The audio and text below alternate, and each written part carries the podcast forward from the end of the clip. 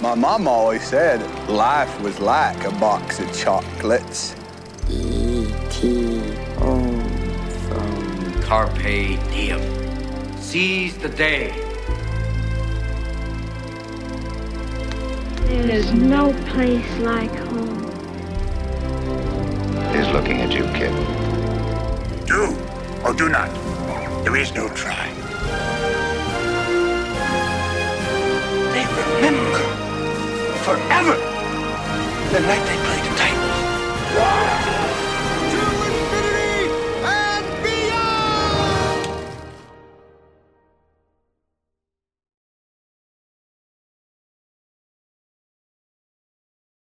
Well, welcome back. So glad to have you guys for week four of our series called At the Movies. And in this series, we have been looking at the stories of Jesus, which are called parables, and we've been relating them to modern day stories, or what we would call movies. Now, we've said something about parables as we've been going through this series. We said that a parable is a story, it's a story with a truth in it told in a sticky way. In fact, we've said that there are sometimes surprising things inside of the parables and that we should be listening for what those are because that's usually what it is that contains the point for us to walk away with as we're looking at the parables. Now, today, I have a surprise for you guys. You guys like surprises?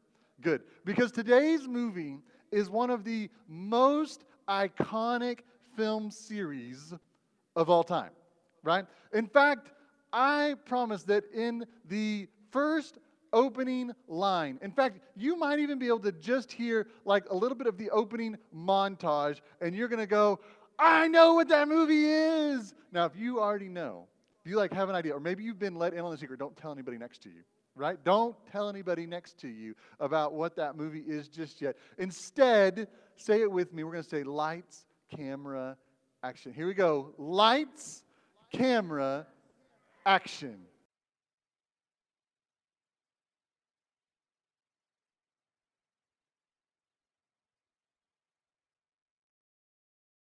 Master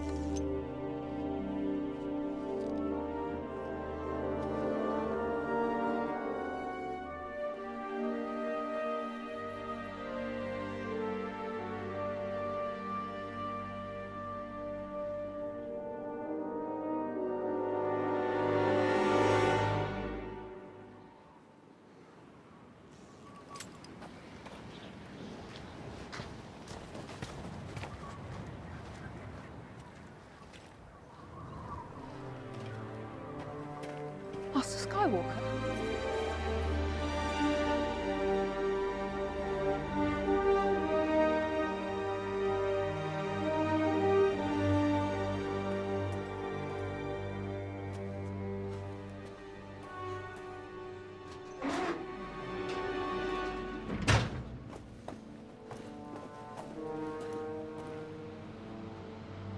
Master Skywalker? I'm from the Resistance. Your sister Leia sent me. We need your help.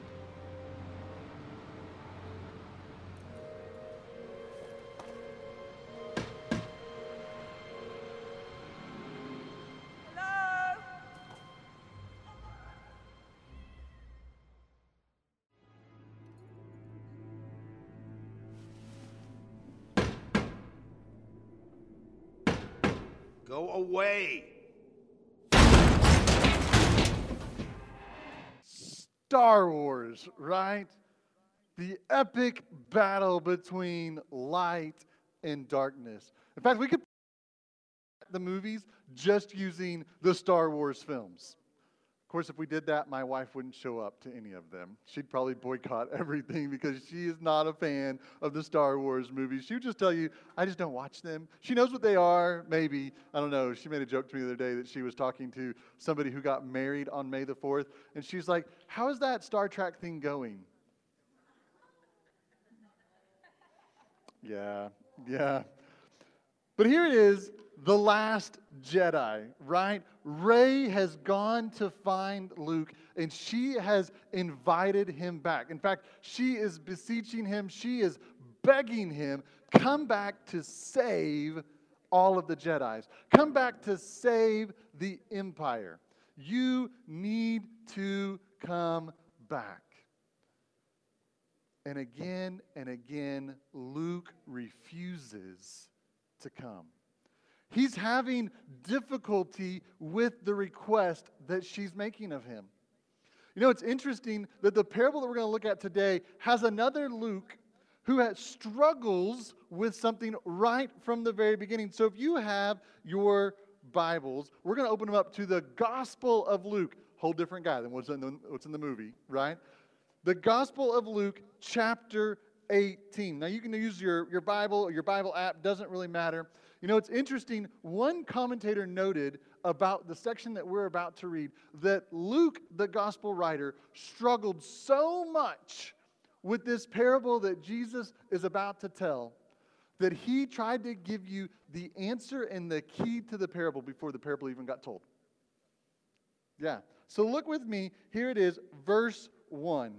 It says this And he told them a parable. So this is Luke writing. It says he told them a parable to the effect that they ought to always pray and not lose heart.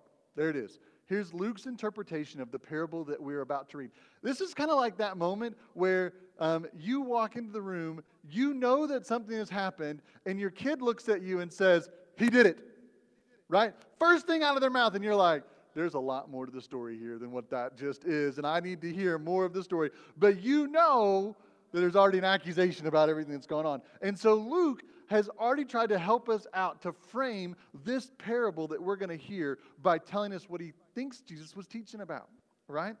And so we're going to look at it, and I want to hear the rest of the story from Jesus before I go, oh, that's great, Luke. That's exactly what Jesus was saying, right? So let's look at the rest of it. In fact,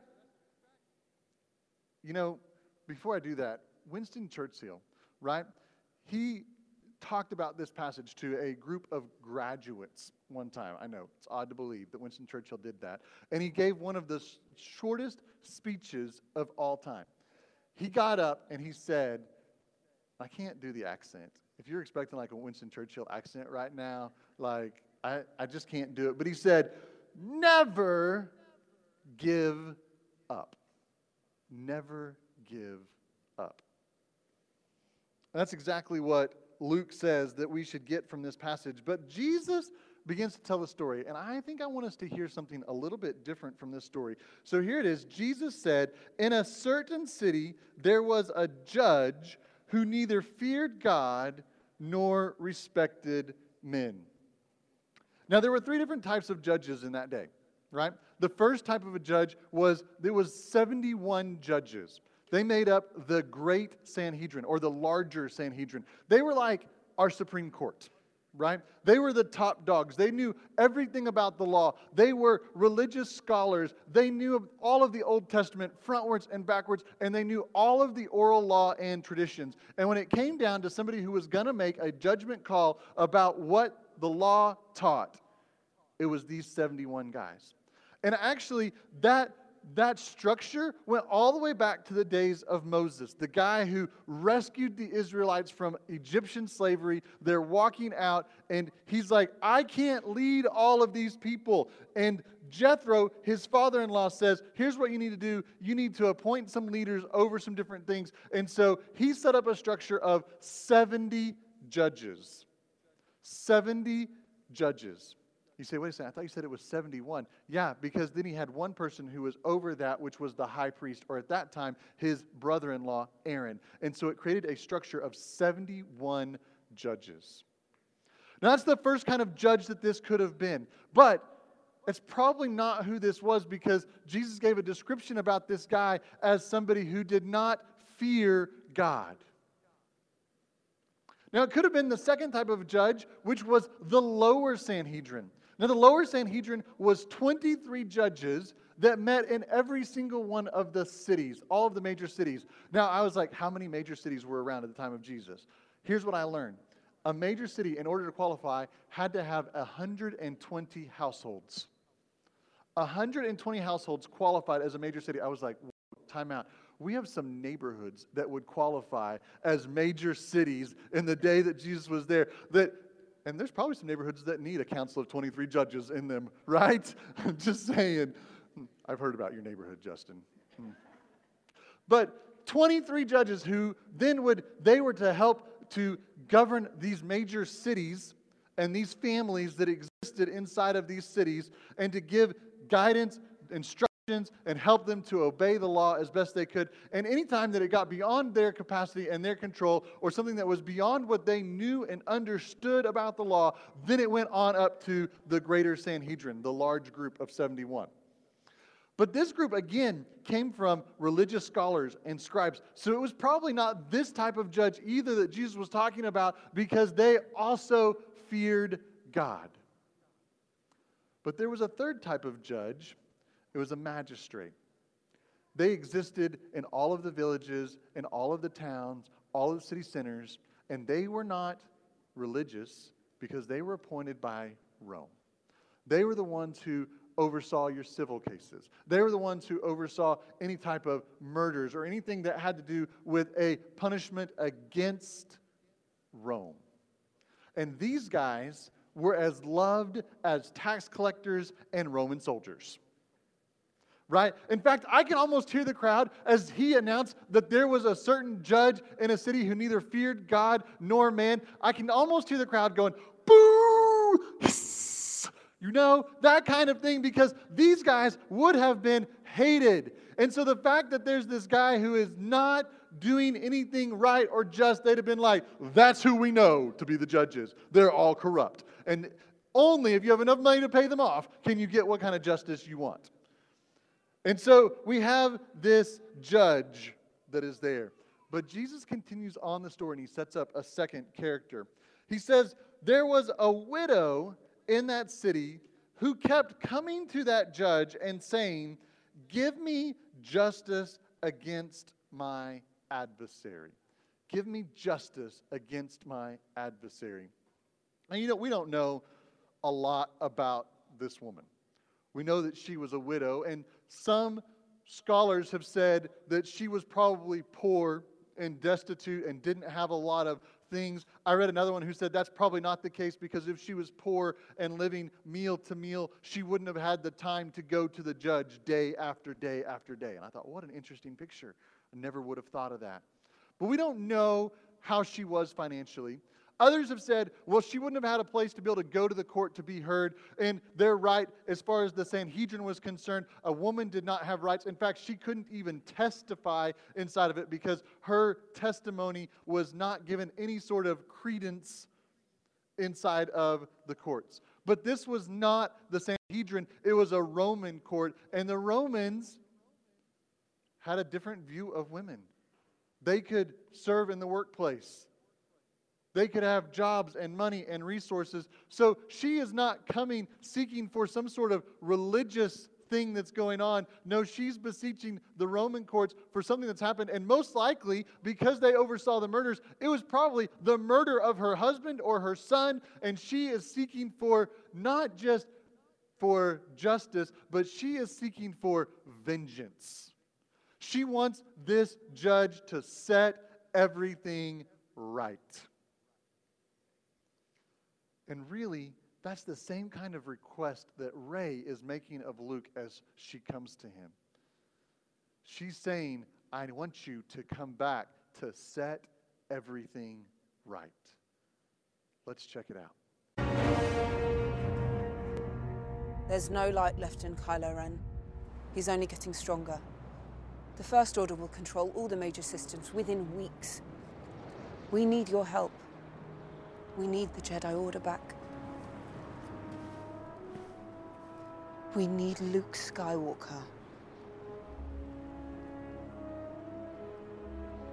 You don't need Luke Skywalker. Did you hear a word I just said? You think what? I'm gonna walk out with a laser sword and face down the whole First Order? What did you think was going to happen here? You think that I came to the most unfindable place in the galaxy for no reason at all? Go away. I'm not leaving without you.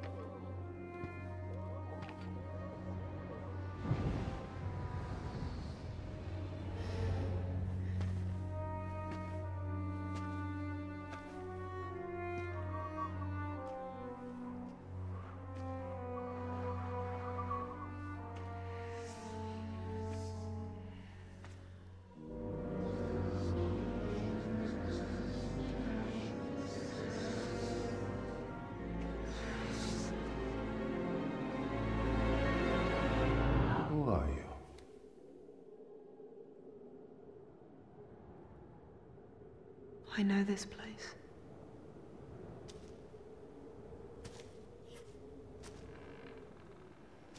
built a thousand generations ago to keep these the original Jedi texts. Just like me, they're the last of the Jedi religion. You've seen this place. You've seen this island. Only in dreams. Who are you? The Resistance sent me. They sent you. What's special about you? Where are you from? Nowhere. No one's from nowhere. Jakku. All right, that is pretty much nowhere. Why are you here, Rey, from nowhere? The Resistance sent me. We need your help. The First Order's become unstoppable. Why are you here?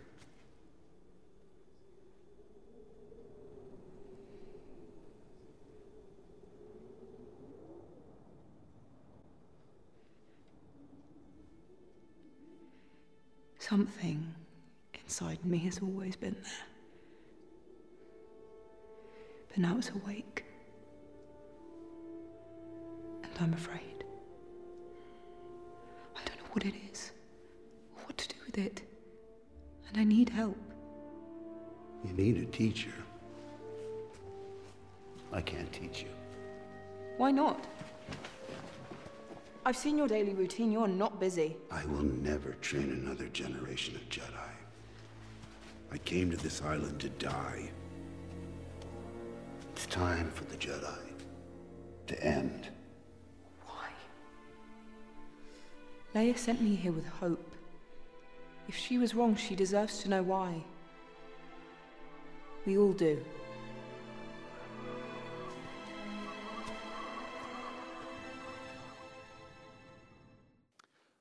You know, I can almost hear the judge asking the same question of that widow Who are you? Who are you that you get to make this request of me? Look back with me at verse 4. Jesus continues on and he says that while the judge refused for a while, afterward he said to himself, Even though I don't fear God or respect man, because this widow keeps bothering me, I'll give her justice, so that she will not beat me down by her continual coming. And the Lord said, Hear what the unrighteous judge says. Now, if there's anywhere, if there's anywhere in a passage that you should pause and go, whoop, wait, what just happened?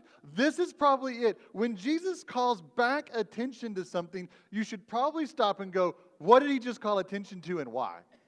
Right? Jesus just said, Did you hear the unrighteous judge? And listen to what he says. And Jesus continues on because he wants them to catch and he wants us to catch what it is that happened in this moment. And he says, this explanation, he says, Will not God give justice to his elect, who cry to him day and night? Will he delay long over them? Instead, I tell you, he will give justice to them speedily. The persistence of that widow it's linked to something. It's linked not just to prayer, but it's linked to a specific kind of prayer, and it is the prayer for the coming of Jesus. Right? Now, we miss this because Jesus here is encouraging his followers that no matter what happens, to pray. And we understand that. We're like, yeah, of course. And we go, okay, if I pray persistently, then that means that God eventually will wear down and give me whatever it is that I'm praying for. Ah, wrong. That is not what purpose of prayer is. That is not what prayer is for. Here is the purpose of prayer. Don't miss this. The purpose of prayer is not to get God's power, but it is to pursue his heart and his passion. Let me say that again. The purpose of prayer is not to get God's power. So when we persistently pray, we are not persistently praying because it's some magic genie bottle that if we rub this, we get three wishes, and whatever we say is what's going to come true. No, instead, we are to pray for the purposes of pursuing after God's heart and God's passion. Let me say it a little bit different way.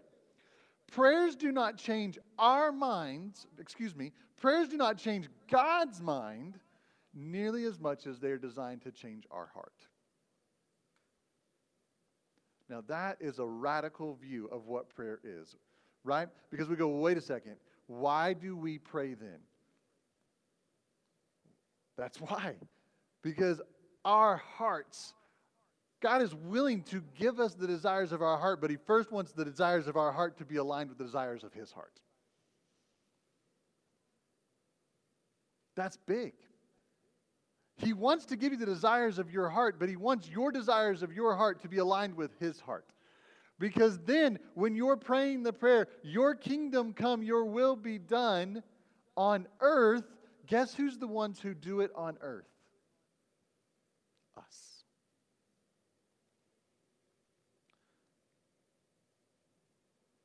Listen, Jesus is saying that we should be praying, and we should be praying for His return we should be praying for vengeance. Yeah, woohoo, right? But in a moment, when you hear that, you're like, wait a second, and I think this is why Luke struggled at the very onset. And he's like, hey, I'm going to give you the whole category and I'm going to put this in a box for you as you get ready to read it. Because how in the world can Jesus be telling all of his prayers to persistently pray? And by the way, be praying for my return, which means that vengeance will come and know that I will not tarry or delay. It will happen one day. How in the world does that marry with the rest of the Christian message? Right? How does that marry with turn the other cheek? How does that marry with go the extra mile? How does that marry with any of those messages? How does that marry with love one another? To be praying for Jesus to return. And I think Luke is telling us he's struggling with this as much as we should struggle with this, right? Because how is it that we can even pray such a thing? Who would even pray such a thing? And by the way, Jesus answers the question of who should pray such a thing. Look with me back at verse 7. It says, the elect.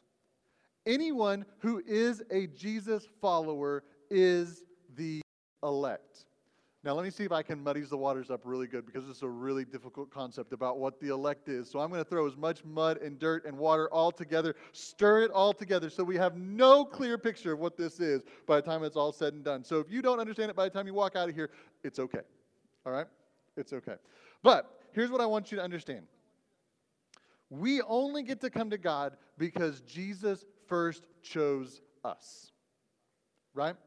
It's like this you can only answer the door after somebody knocks on it or rings your doorbell. You can at that moment choose do I want to get up and open the door? Do I want to get up and respond to it? Or do I want to ignore it? And as much as I don't understand how Jesus chooses which doors he knocks on, and maybe he knocks on all of them. The elect are those who get up and answer the door. Because we have to respond to something that Jesus did first. Now, nonetheless, nonetheless, the elect are those who have chosen to follow Jesus and are the ones who get to and are instructed to pray persistently. And they are the ones that are praying for the day that Jesus will return.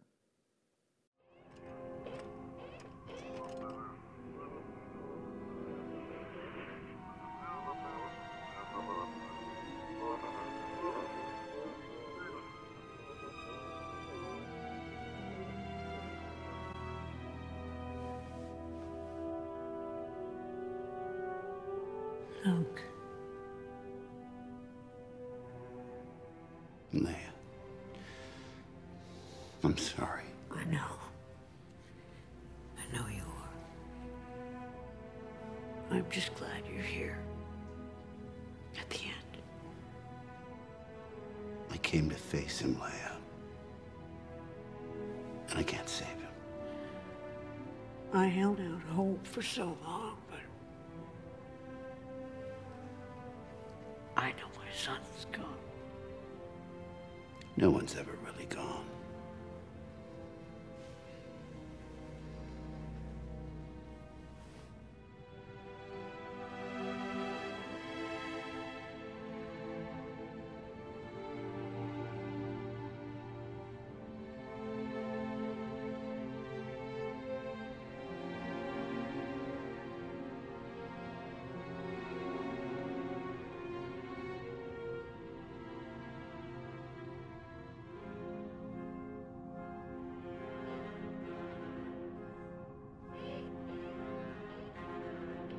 Master Luke.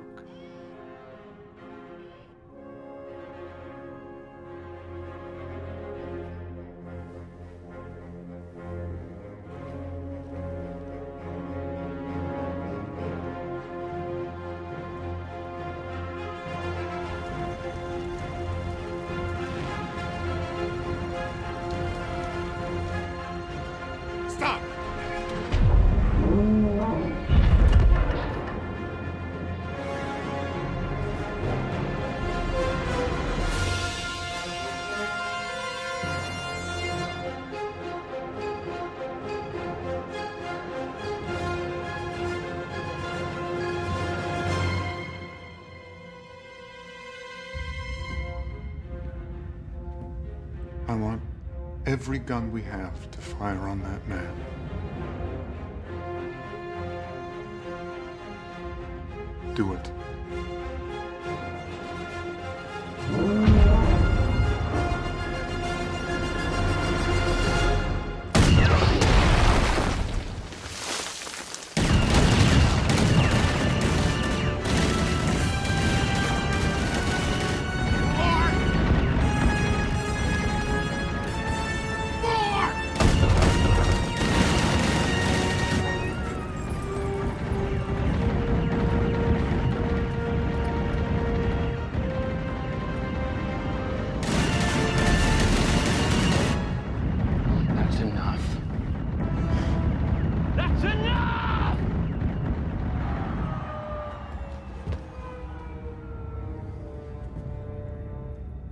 Think you got him? Now, if we're ready to get moving, we can finish this. Sir?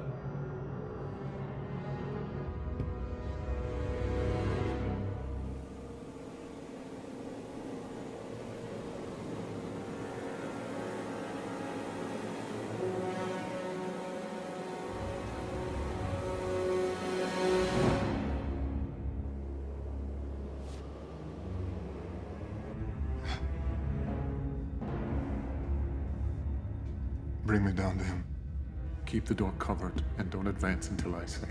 Supreme Leader, don't get distracted. Our goal. Right away, sir.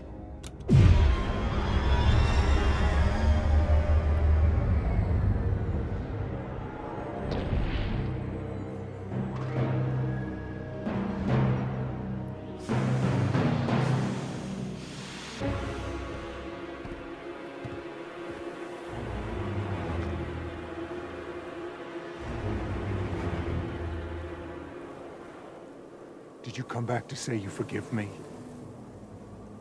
To save my soul? No.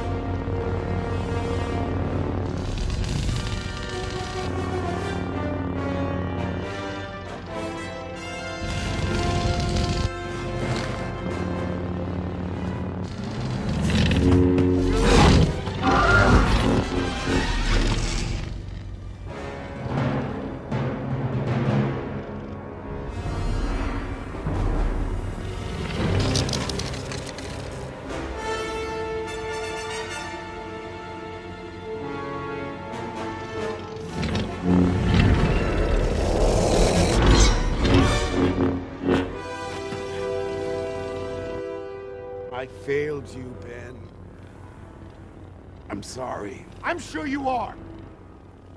The Resistance is dead. The war is over. And when I kill you, I will have killed the last Jedi. Amazing. Every word of what you just said was wrong.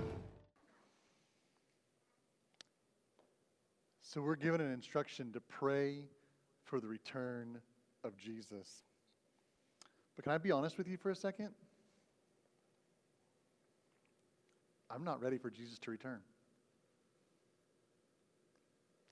And I think that I think that more than anything that this is what Luke struggled with too. I I mean, sure, I want Jesus to return. In fact, the other day, as I was watching the news and I heard another story uh, of a school shooting, I was like, there is no answer to these school shootings. It doesn't matter if revival was to sweep across our country, there are still sinful hearts that exist and people that intend to do harm, and those kinds of things are still going to happen until the day that Jesus comes back. And from that standpoint, I long for my Jesus to come back. But listen, when he does, there is no more salvation. Just like when Luke came to Leia and he said, I can no longer save him because I'm here. When Kylo Ren looks at him and he says, Are you here to forgive me? And he's like, No, it's done. That time is over. When Jesus comes back, the day of salvation is gone. There is no more salvation when Jesus returns. And you guys are amazing. We are coming up on six months of being a church, and in the first six months, we have baptized six people. We have seen six brand new people who've come to know who Jesus is for the very first time. In fact, not only that, we have a baptism celebration coming up in August, and we were just doing some counting on our fingers of some of them that we know. There are five more baptisms that are sitting out there. Yeah, amen is right. But here's the problem if Jesus comes back tomorrow, my friend Teresa, my neighbor Mike, all go to hell.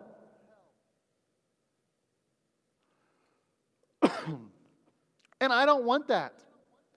And I, my prayer today, more than anything, is that you don't want that.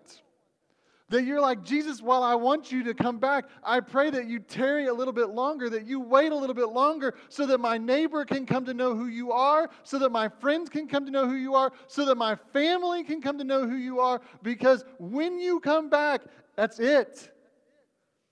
It's over. You want to know why I think Jesus said that we should persistently pray that he comes back? I think it's because it keeps the message in front of us. In fact, he look look down with me just a little bit longer on down the very last verse of this parable it says, "Nevertheless, when the Son of man comes, will he find faith on the earth?" Will he find faith? Will he find people of faith? Will he find people who have been living out the mission? You see, we say that a Jesus follower is anybody, anybody who is committed to living out the mission and the message of Jesus Christ. And the church is a collection of people who are committed to living out the mission and the message of Christ. Listen, this whole thing is about the M. And if you put the M together, guess what that spells? It spells them. It's not about us that are sitting here inside of this room, right? Because let's be honest about it if he was to come back and we were just all gathered in here in our holy huddle and not sharing the message with them, then we will not be found faithful because he did not call us to come and sit in a holy huddle together. He called us to take the mission and the message to all of those who don't know it. And the whole purpose behind why it is that we are to pray persistently for him to come back is so we don't forget it. That we don't forget that he is coming and that we would be found faithful doing the mission that we be faithful giving the message. The whole point is for our friends. Listen, when Steph and I started this church, here's what I wanted more than anything else is that this would be a place that everybody could come to. I sat at a conference this week over in California at a massive church. They have 40 to 50,000 people a weekend. But one of my favorite stories is from the very first couple of months while they were in existence, and they ran into a guy that was a biker guy, and he said, Hey, could I come to your church? And the pastor said, Sure, you could come. He said, No, no, no. Here's what I mean. He said, Could I come to your church? Would I be accepted at your church? He's like, Yeah, you'd be accepted at my church. He said, Yeah, but like, can I wear like all my biker stuff and have all my tattoos and can I bring my friends? He said, I pray that you do. He said the first wedding that he did a few months later was a biker wedding. He said, You've never done a wedding until you've done a biker wedding. Listen, friends, I want biker weddings. Right? I want I want the person who nobody wants in their church to be in our church. Because I want them to know that Jesus loves them. That they are accepted. And listen, Sure, we're going to do our job of things on Facebook. We're going to do our thing of mailing stuff out. We're going to put our signs out. And some of you, that's how you found us. But you know what? That's not the best way to find somebody. Because at the end of the day, everybody has two needs. Need number one is they need to know that they're loved. And the second thing they need to know is, is that they're needed. I want our community to know that they are loved beyond all measure. I want them to know that they're needed here. That's my prayer as I'm praying persistently for Jesus to come, is that we would see a lot of days of salvation before the day of the return. Let's pray.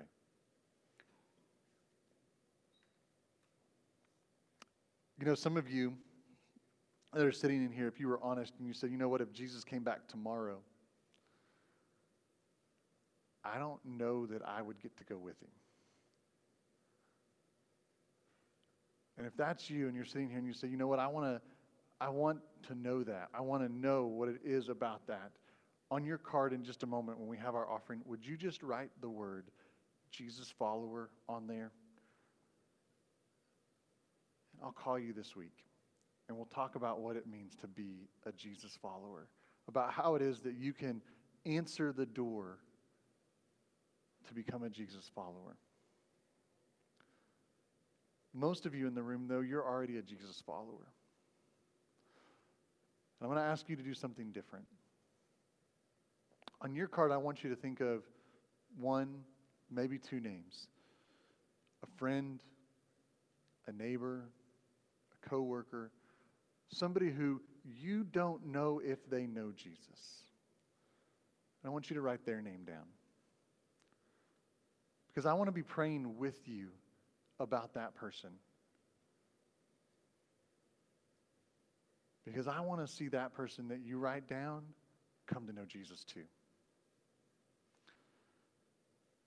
Jesus, I thank you for a kick in the pants today for myself. Jesus, I do want you to return one day. But I only want it to be after everybody here in Estrella knows your name. I only want it to be after the greater city of Goodyear has come to be known as a good place with great Christians who are passionately following you.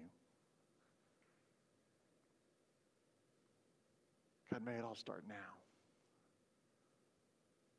today.